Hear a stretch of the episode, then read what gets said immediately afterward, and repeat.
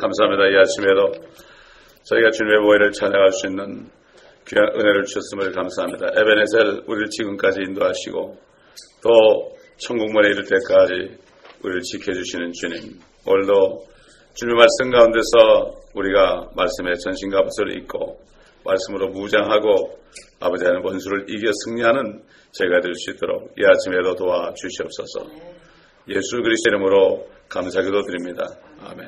자, 우리 에스겔서 20장 오늘 9절부터 12절까지 보겠습니다. 9절부터 12절까지. 그러나 내가 내 이름을 위하여 일하였나니 그들이 거하는 바 이방인 앞에서 내 이름이 더럽혀져서는 안 되기 때문이라. 내가 이집트 땅에서 그들을 인도하여 내부로서 그들의 목전에서 내 자신을 그들에게 알게 하였도다. 그러므로 내가 그들을 이집트 땅에서 나오게 하여 광야로 데려갔으며 내가 그들에게 내 규례를 주고 내 명령들을 보여주었으니 사람이 그것을 행하면 그가 그것들로 살 것이라. 또 나는 그들에게 내 안식일들도 주었으니 나와 그들 사이에 표적이 되게 하고 그들로 내가 그들을 거룩하게 하는 주인 줄 알게 하려는 것이라. 민수기 25장에 보면은 이스라엘 백성들이 시뜸이라는 곳에 거할 때 모압의 딸들과 더불어 음행을 하는 것이 나와 있습니다. 그뿐 아니라 그들은 모압의 산에, 아, 모압의 신에게 절까지 했습니다. 그래서 하나님께서는 백성의 모든 우두머리들을 잡아다가 그들이 절을 했던 태양을 향하여 목매달도록 명령하셨습니다. 이때 벌어진 재앙으로 죽은 자들이 2만 4천 명입니다. 민수기 25장 9절에 2만 4천 명이 죽었다. 근데 고린도전서 10장 8절에 보면은 그 중에 하루에 죽은 자들이 2만 3천 명이다. 이렇게 나와요. 그러니까 신학자들이 아, 이거 성경이 틀렸다 그래요. 그건 뭡니까? 하루에 죽은 사람이 2만 3천 명이고 토탈 죽은 사람이 2만 4천 명인데 신학자들은 어떻게 하든지 하나님 말씀에 오류가 있다고 자꾸 얘기해서 믿음을 뺏어갑니다. 이게 옛날 서기관들입니다, 여러분.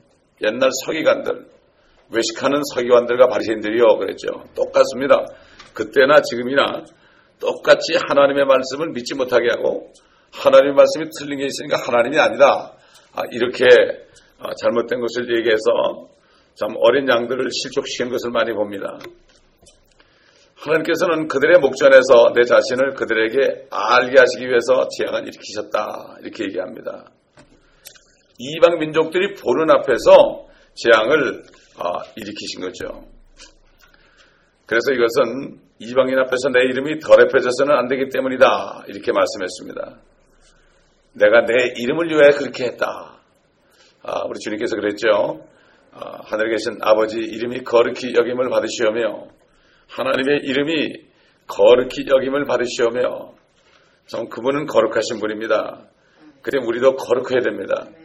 그래서 우리가 거룩하시는 길은 단 하나밖에 없습니다. 예수의 피로 씻김 받는 길밖에 없어요. 다른 방법이 없어요. 우리가 예수께서 계속 공부하면서 보게 되면은 어찌할 수 없는 인생들이에요.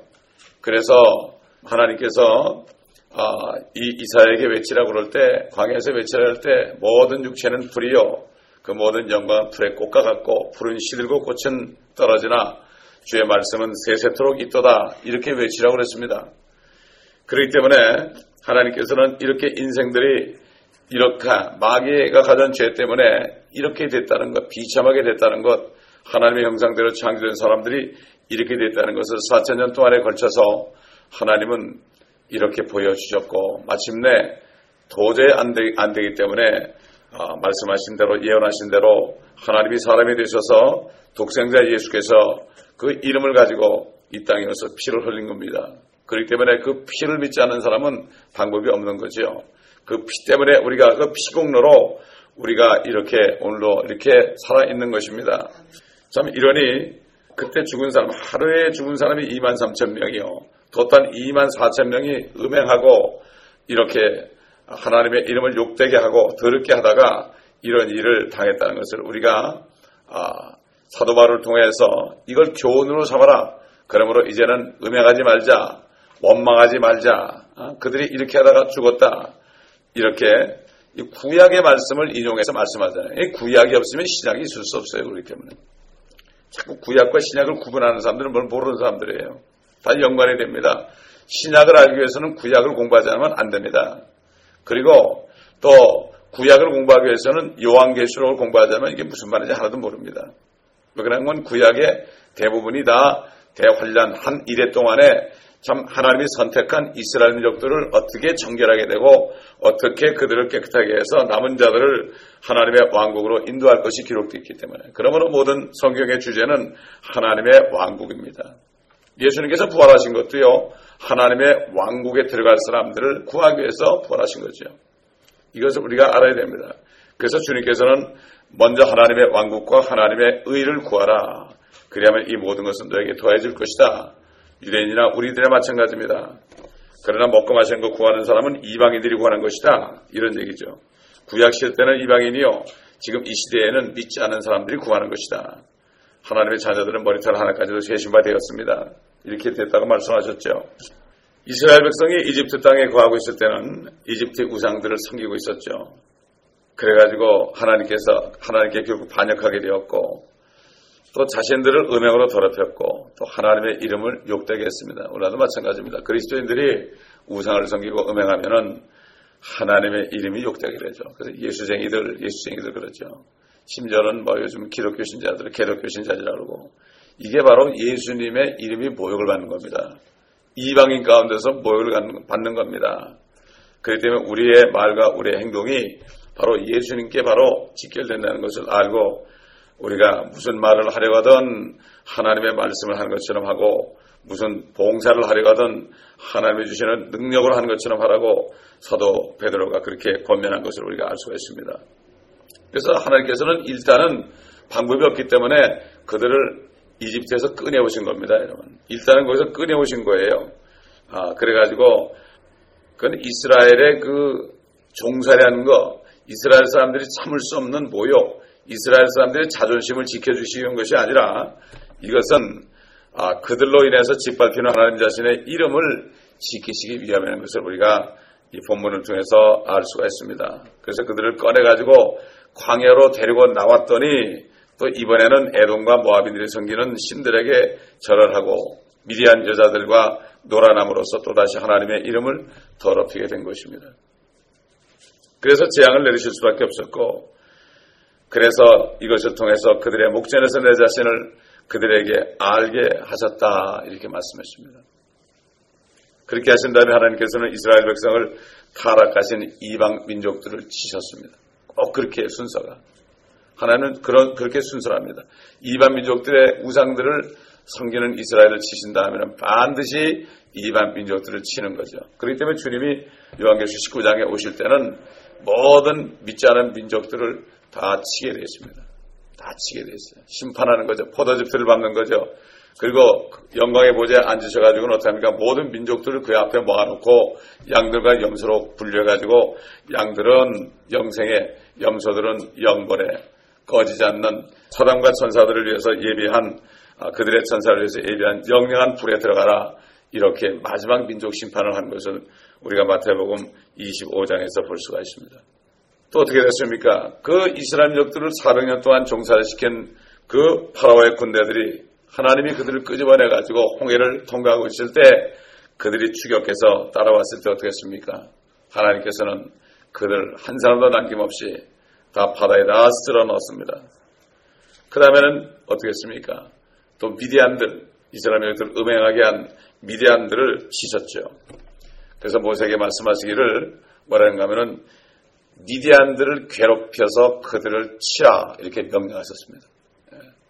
마찬가지입니다. 오늘날도 마찬가지입니다. 우리들을 공격하고 그리스도인들을 핍박하는 사람들 보십시오. 다 망했습니다. 로마도 망했고요. 그 다음에 히틀러도 망했습니다. 앞으로도 지금 어, 공격하고 지금 그리스도인들을 공격하는 수많은 사람들이 있습니다. 특별히 이 모슬렘 국가에서는 지금 엄청나게 그리스도인을 핍박하고요. 이집트에 많은 그리스도인들이 있는데 이번에 결국은 정권이 바뀌고 모슬렘 브라더 후드라는 사람들이 정권을 잡고 난 다음에 다 쫓아내고 있습니다. 막 자기 땅 생각해 보세요. 우리가 LA 땅에 사는데 갑자기 누가 나타나가지고요. 우리를 쫓아내면 어디로 가겠어요, 우리가? 기가 막힌 일들이 벌어지고 있습니다. 지금 세계 방방곡곡에서요. 우리는 그들을 위해서 기도해야 됩니다. 그들을 위해서 기도해 줘야 되는 거예요. 우리가 무슨 기도를 하겠습니까? 하나님이 그 기뻐하는 기도 아니겠습니까? 그렇죠? 자, 그래서 11절에 가보니까요. 사람들이 그것들을 행하면 그가 그것들, 그것들로 살리라. 하나님이 하신 율법의 그 명령, 율법을 어게 되면 그것들로 살리라. 어, 하나님 자신의 반역한 이스라엘 백성이지만 하나님께서는 그들이 살 수 있는 길을 하나 열어줬는데 그것은 하나님께 주신 규례들과 명령들을 지켜 행하는 것이었습니다. 그들이 살 수 있는 길은 그 하나밖에 없었어요. 율법을 지어가지고요. 그래서 그것들을 행하면 그가 그것들로 살, 살 것이라. 다시 말해서 그것들을 행하지 않으면 그가 행하지 않은 그것으로 죽으리라. 이런 말씀이죠. 왜 그렇습니까? 그들은 율법을 받았기 때문입니다, 여러분. 다른 민족은 어느 민족도 율법을 받은 민족이 없어요. 하나님의 율법을 받은 민족은요, 그 율법 때문에 그들이 율법을 지켜 행하겠다고 하나님 앞에서 맹세했기 때문에 그렇습니다. 그러나 우리 한국 사람이나 일본 사람이나 미국 사람들, 다른 이방 사람들은 그렇게 한 적이 없죠. 그렇게 해봤자 다 죽을 거니까. 그래서 이스라엘 민족을 모범적으로 하나님이 택하신 거죠. 근데 지금은 어떻습니까? 예수님이 피를 흘리신 다음에 고난받으시고 죽으신 다음에 다시 살아나신 그 피 흘리고 살아나신 다음에 살 길은 하나밖에 없잖아요. 내가 길이요 진리요 생명이다 그랬습니다. 나로 말미암지 않고는 아버지께로 올 자가 없다고 그랬습니다. 바로 예수만이 길이요 진리요 생명인데 어떻게 이렇게 음행을 합니까 지금? 교회들이 음행하잖아요. 옛날 이스라엘이 음행한 것처럼 기가 막힌 얘기들이 우리 목전에서 벌어지고 있지 않습니까? 그러므로 우리 지금 이 시대에는 예수 그리스도를 영접하면 다시 말해서 회개하고 믿으면 살고 그분을 거부하고 믿지 않으면 죽는다. 이런 얘기예요. 똑같습니다. 옛날에는 율법을 지켜 행하면 살고 지키지 못하면 죽습니다. 그러나 그들은 행할 수 없었어요. 그렇기 때문에 예수님이 오신 거죠. 그래서 하나님의 피를 흘려야 되기 때문에 4천 년 동안을 선지자들 통해서 이것을 증거한 거예요. 안 된다, 안 된다, 안 된다. 4천년 4일 동안, 나흘 동안을 하나님이 이 땅에 사망이 있겠습니다. 그래서 예수님께서 나 땅에 나타나서서 나사로가 병들었을 때 이것을 아시고 그 집을 떠났어요. 보통 때는 잘 가셔서 식사도 하시고 교제하셨던 분이 나사로가 죽을 병에 걸리니까 오히려 떠났죠. 그 집을 슬쩍 떠나버렸습니다. 마리아가 말에다가 또 마리아가 원망을 했죠. 나중에 나흘이 지난 다음에 주님이 나타나셔서 내가 부활이여 생명이니 나를 믿는 자는 죽어도 살겠고 살아서 나를 믿는 자는 영원히 죽지 아니하리라. 이것은 바로 무엇입니까? 4천년 후에 인간들이 다 썩어서 이제는 살아날 수 없는 소망이 없는 이럴 때 주님이 나타나셔서 내가 부활의 생명이다. 나를 믿는 자는 죽어도 살겠고 살아서 나를 믿는 자는 영원히 죽지 않냐 이렇게 하신 거죠. 이 뜻을 마르다는 몰랐어요. 마리아도 몰랐어요. 주님이 여기 계셨다면 죽지 않았을 겁니다. 이렇게 얘기한 거죠. 그러므로 우리는 주님이 하신 말씀 한마디 한마디가 얼마나 정말 그 안에 깊은 진리가 있는지 이거 성령의 기름 부음이 없으면 깨달을 수가 없습니다. 마음에 우상들이 있으면 깨달을 수 없습니다. 눈에 가증함을 버리지 않으면 깨달을 수 없습니다. 왜 그렇습니까? 성경이 똑같은 성경인데 어떤 사람은 깨닫고 어떤 사람은 못 깨닫습니까? 단 하나입니다. 하나밖에 없어요. 우상이냐, 눈에 가증함이 있느냐. 그렇지 않으면 겸손하게 다 모든 것을 내버리고 주님 앞에 순수한 마음으로 꿇어 엎드리느냐. 이 길 하나밖에 없어요. 우리가 할 수 있는 것은 아무것도 없어요. 많이 배웠다고 하는 것도 아닙니다. 학위 받았다 되는 것도 아닙니다, 여러분. 아이고, 학위 받을 것 같으면 얼마인지 받겠어요. 그러나 그거로 되는 게 아니에요. 겸손하게 무릎 꿇어 죄님을 고백하고요.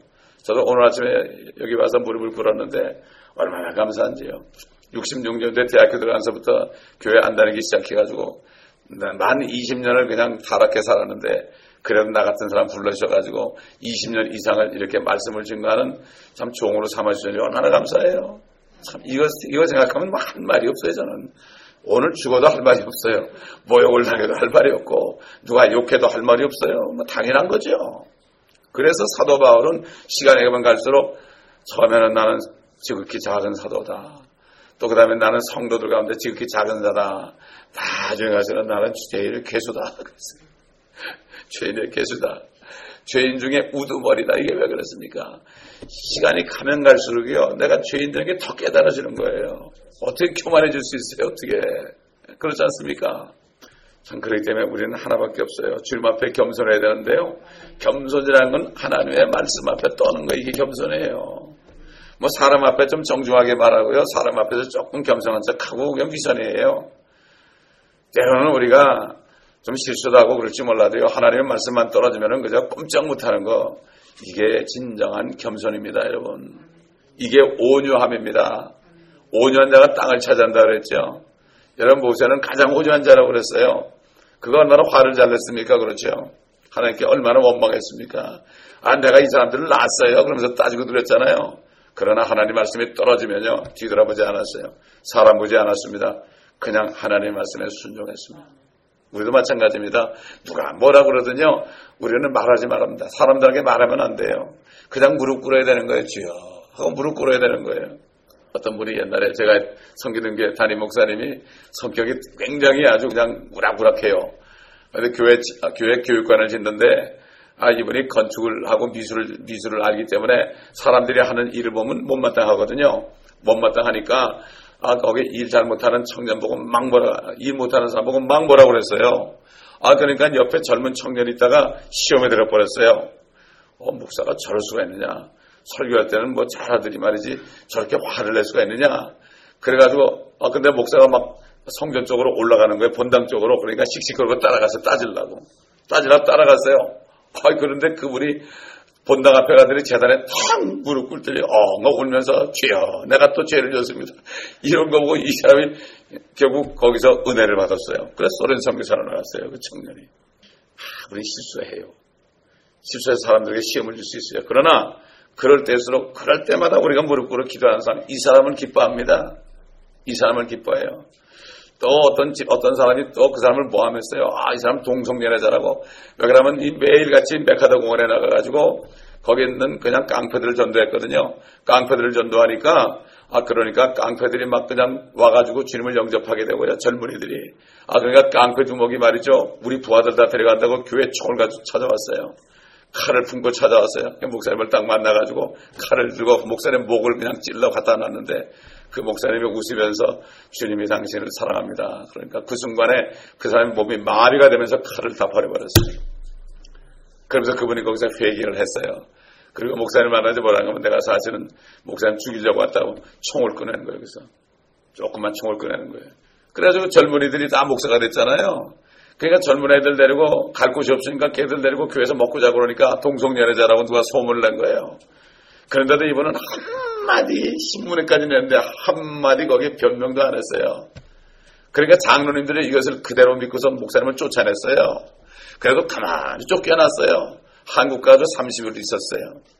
어쨌든 기도원의 목사님이 그 장로님들을 책망하고 다시 모셨죠. 그죠.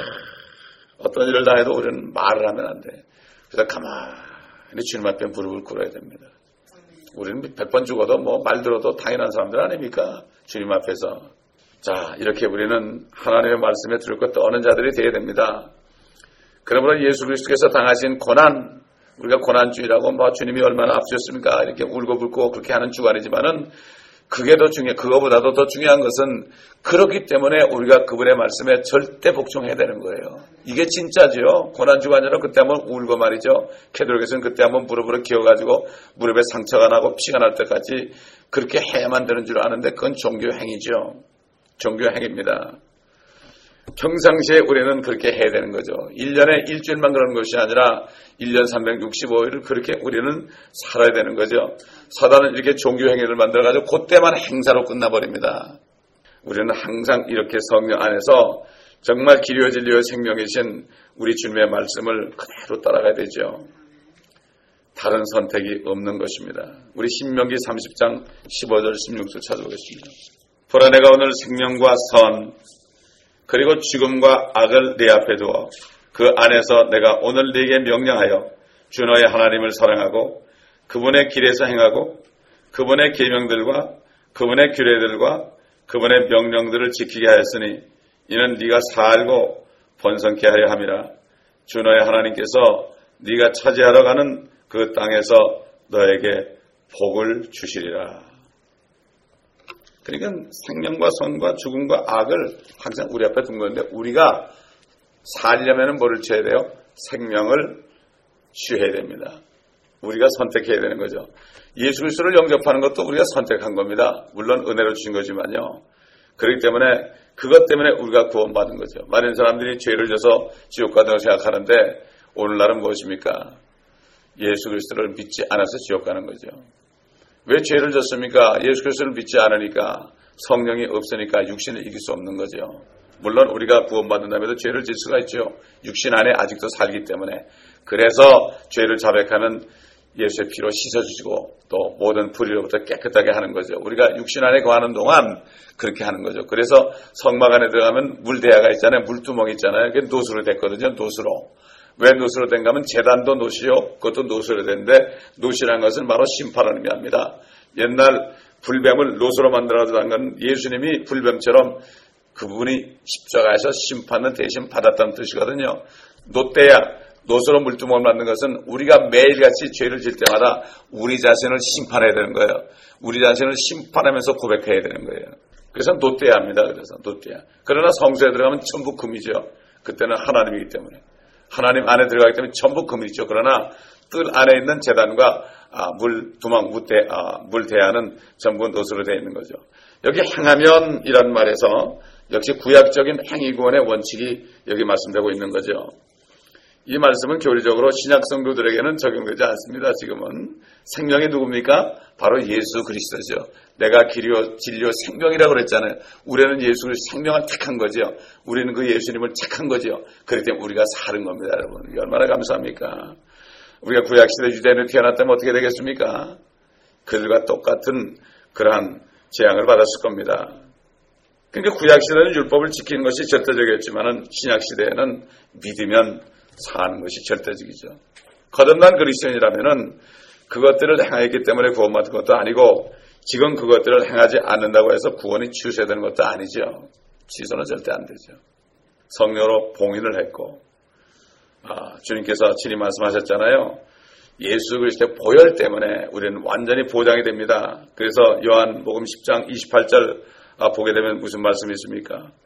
내가 그들에게 영생을 주노니 그들은 영원히 멸망하지 않을 것이며 또 아무도 나의 손에서 그들을 빼앗지 못할 것이니라. 그들을 나에게 주신 내 아버지는 많이보다 더 위대하시니 아무도 내 아버지의 손에서 그들을 빼앗아갈 수 없느니라. 나와 아버지는 하나이니라. 아무도 못 뺏어간다. 내 손에서 못 뺏어간다. 내 아버지 손에서 못 뺏어간다. 아무리 마귀가 우리를 말이죠. 괴롭히고 때로는 어떤 사람을 타락하게 만들고 일시적으로 그렇게 할지라도 결국은 못 뺏어간다. 그렇게 사는 사람도 죽, 구원받은 사람은 죽기 전에 다 토해놓고 갑니다, 여러분. 그래서 그리스도인들이 세상 떠날 때, 떠날 때 편안하게 떠나려면 죄를 짓지 말아야죠. 지금 가서 빨리빨리 회개해야 되죠. 그런 사람들은 평안 가운데서요, 천사들을 보고, 천사들이 나 데리러 왔네. 내가 먼저 가네. 이러고 갑니다. 그렇게 우리가 거룩한 삶을 살아야 되는 거죠. 그 죽으라고 죄만 짓다가 나중에 그냥 죽기 전에 그냥 온 고통을 다 당하고 그때 회개하느라고 온 땀을 다 흘리고 그거 되겠습니까? 평시에 우리가 항상 매일매일 미루면 안 돼요. 내일로 미루면 안 돼요. 다음 주는 미뤄도 안 돼요. 어? 다음에 회개하지 않아요. 그날 그날 순간순간적으로 생각만 나면은 주여 잘못했습니다. 주여 잘못했습니다. 예수의 피로 씻어주세요. 주여 잘못했습니다. 이게 우리의 기도가 돼요. 그러면 마귀에 틈타지 못해요. 로마서 8장 38절에도 39절에도 나오잖아요. 우리 다시 한번 읽어보겠습니다. 로마서 8장 38장 39절. 예수님이 하신 말씀을 성령을 통해서 사도 바울이 또 다시 한번 반복한 거거든요. 그러나 이 모든 일에서 우리를 사랑하시는 그분으로 말미암아 우리가 이기는 자들보다 나으니라 내가 확신하노니 사망이나 생명이나 천사들이나 정사들이나 권세들이나 현재 일들이나 다가올 일들이나 높음이나 깊음이나 어떤 다른 피조물이라도 우리를 그리스도 예수 우리 주 안에 있는 하나님의 사랑에서 떼어놓을 수 없느니라. 아무도 떼어놓을 수 없어요. 구원받지 못하고서 구원받은 것처럼 사는 사람은 원래 구원 못 받은 사람이니까 할 수 없지만은 정말 성녀로 건넌 사람은요 벌써 새 피조물이 된 거예요. 아담의 자손이 아닙니다. 하나님의 자들, 자녀가 됐는데요. 예? 그렇지 않습니까? 자, 12절 보겠습니다. 또 나는 그들에게 내 안식일을 눌러 주었으니 나와 그들 사이에 표적이 되게 하고 그들로 내가 그들을 거룩하게 하는 주인 줄 알게 하려는 것이라. 이 말씀이요. 성경 가운데 가장 중요한 말씀들 중에 하나입니다. 안식일. 이 안식일에 대해서요, 이제 오늘하고 이제 내일까지 할 텐데, 이 안식일을 못 깨달아서 아, 얼마나 헤매고 있는지 몰라요. 개신교에서도 헤매고 있고요. 안식교에서도 헤매고 있어요. 이 안식일을 몰라요. 이 구절은 우선 안식일이 주어진 게 언제인지를 설명하죠. 자, 보세요. 다시 말해서 모세 이전에는 그 누구도 안식일을 지키지 않았어요, 여러분. 여러분, 아브라함이 안식일 지켰습니까? 이삭이 지켰습니까? 야곱이 지켰습니까? 요셉이 지켰습니까? 아무도 안 지켰어요. 이 안식일은 아, 결국은 모세에게 율법을 줄 때 2500년 그때까지는 아무도 안식일을 안 지켰어요. 안식일을 지키신 분은 하나님 한 분밖에 없어요. 6일 동안 일하시고 일곱째 날에 쉬셨어요. 하나님 외에는 아무도 안식일을 지킨 분이 없어요. 에스겔 20장 12절 우리가 읽은 이 말씀은 제7일 안식일 예수 재림교 소위 안식교 아닙니까? 그 사람들의 한테도 가장 중요한 구절이에요. 이것을 못 깨달아서 그래요. 그 사람들이. 그러나 이 구절은 하나님께서 창세기 2장에서 안식일에 대한 규례를 주셨던 게 아닌 것을 명백하게 아, 우리는 밝히고 있습니다. 이 말씀을 통해. 그때 안식일을 준 게 아니에요. 안식일의 계명을 준 게 아니죠. 그래서 뭐라는 하면 또 나는 그들에게 내 안식일을 주었으니 그들이 누구죠? 이스라엘 백성에게. 누구의 안식일입니까? 하나님의 하나님의 안식일.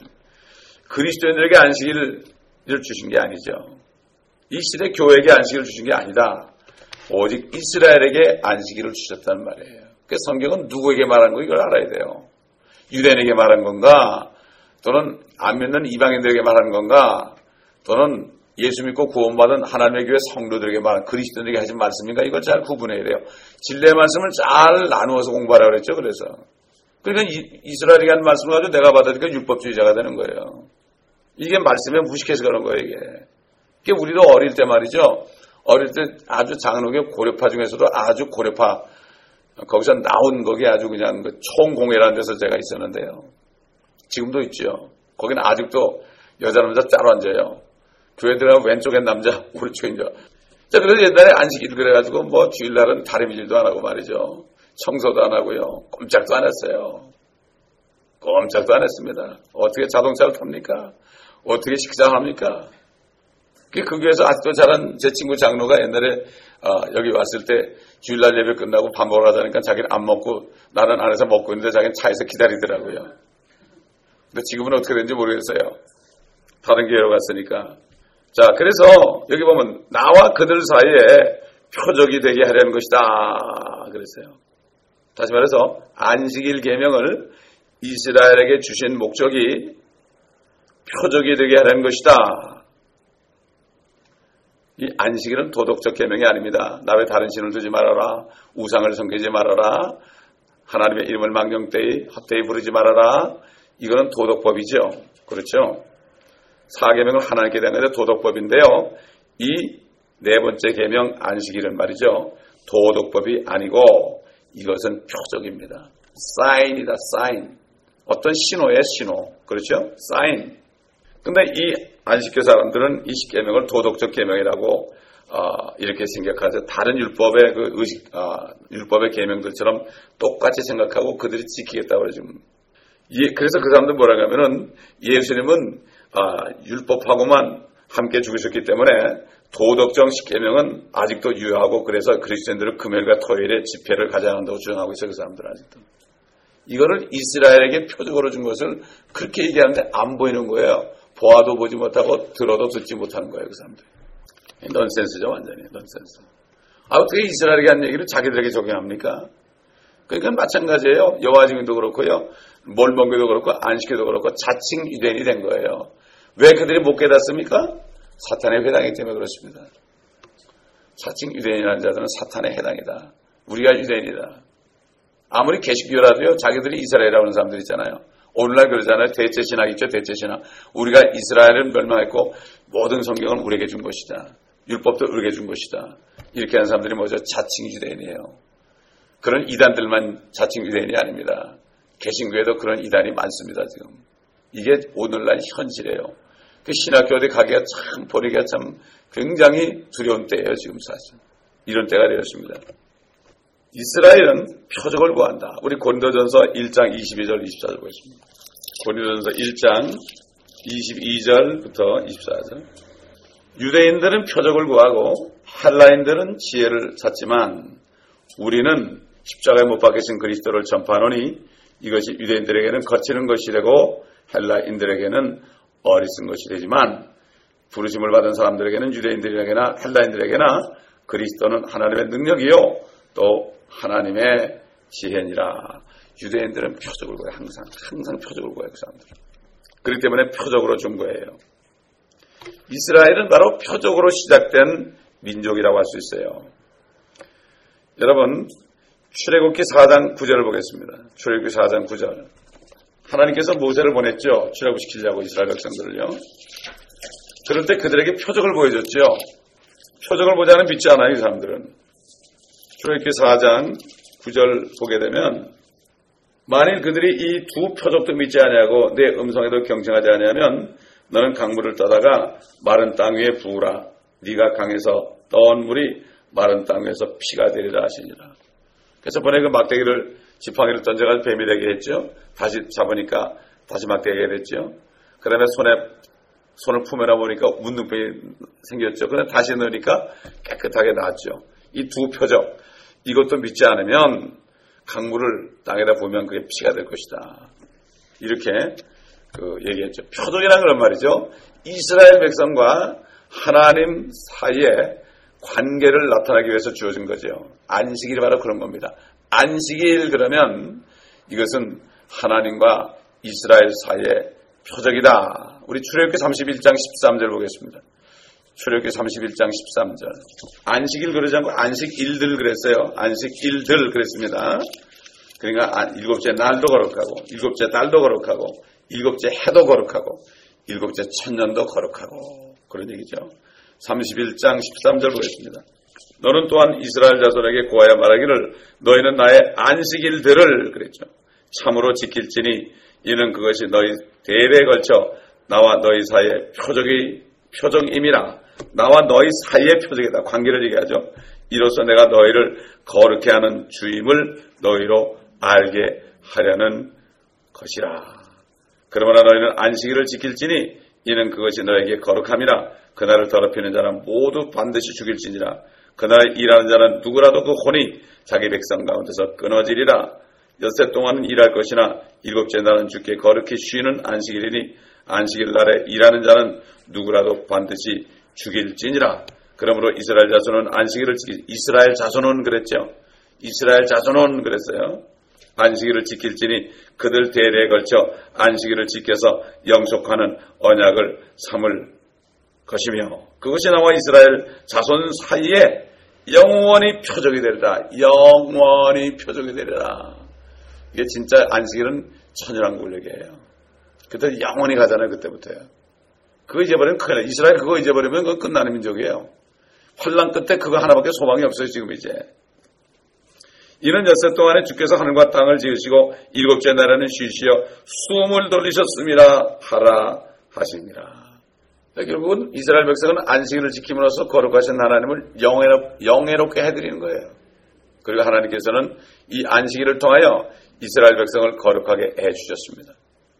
또 안식일은 하나님과 이스라엘 사이에 그러한 관계를 나타내는 하나의 표적이었죠. 그래서 제가 그 이스라엘 선교 갔을 때요. 이스라엘에서 이제 가가지고 한 열흘 동안 전도하다가 금요일 딱 아침에 금요일 아침에 제가 스페인으로 갔어요. 그래가지고 그들이 안식일을 지키는 동안은 안식일 동안 다문 닫고 꼼짝도 안 해요, 이 사람들. 금요일 저녁부터 토요일은 말이죠. 그때는 그때는 아무것도 못해. 그래서 그걸 알기 때문에 그러기 때문에 스페인으로 가서 전도를 했죠. 예. 그들은 지금 안식일을 지키거든요. 그래서 저는 유대인이 아니기 때문에 안식일을 안 지켰습니다, 여러분. 주님 안에 안식하기 때문에 그들도 나중에 주님 을때 회개하면 주님 안에 안식하죠. 천년왕국이요. 그들이 드디어 안식하는 겁니다, 여러분. 주님과 더불어. 이걸 모르기 때문에 안식교가 나온 거죠. 따라서 유대인들은 안식일을 무시하거나 안식일에 따른 규례들을 지키지 않는 것은 곧 그들과 하나님 사이의 관계를 무시하는 행위가 되는 거예요. 이스라엘이. 더 나아가서 그들을 다스리는 하나님을 쳐버리는 행위에 해당되는 거예요. 그래서 하나님께서는 이스라엘 백성에게 이 날을 참으로 지킬지니 이렇게 강조한 거죠. 바로 이 말씀은 에스겔 20장 12절 우리가 읽고 있는 이 말씀, 이 말씀에 분명히 기록되어 있습니다.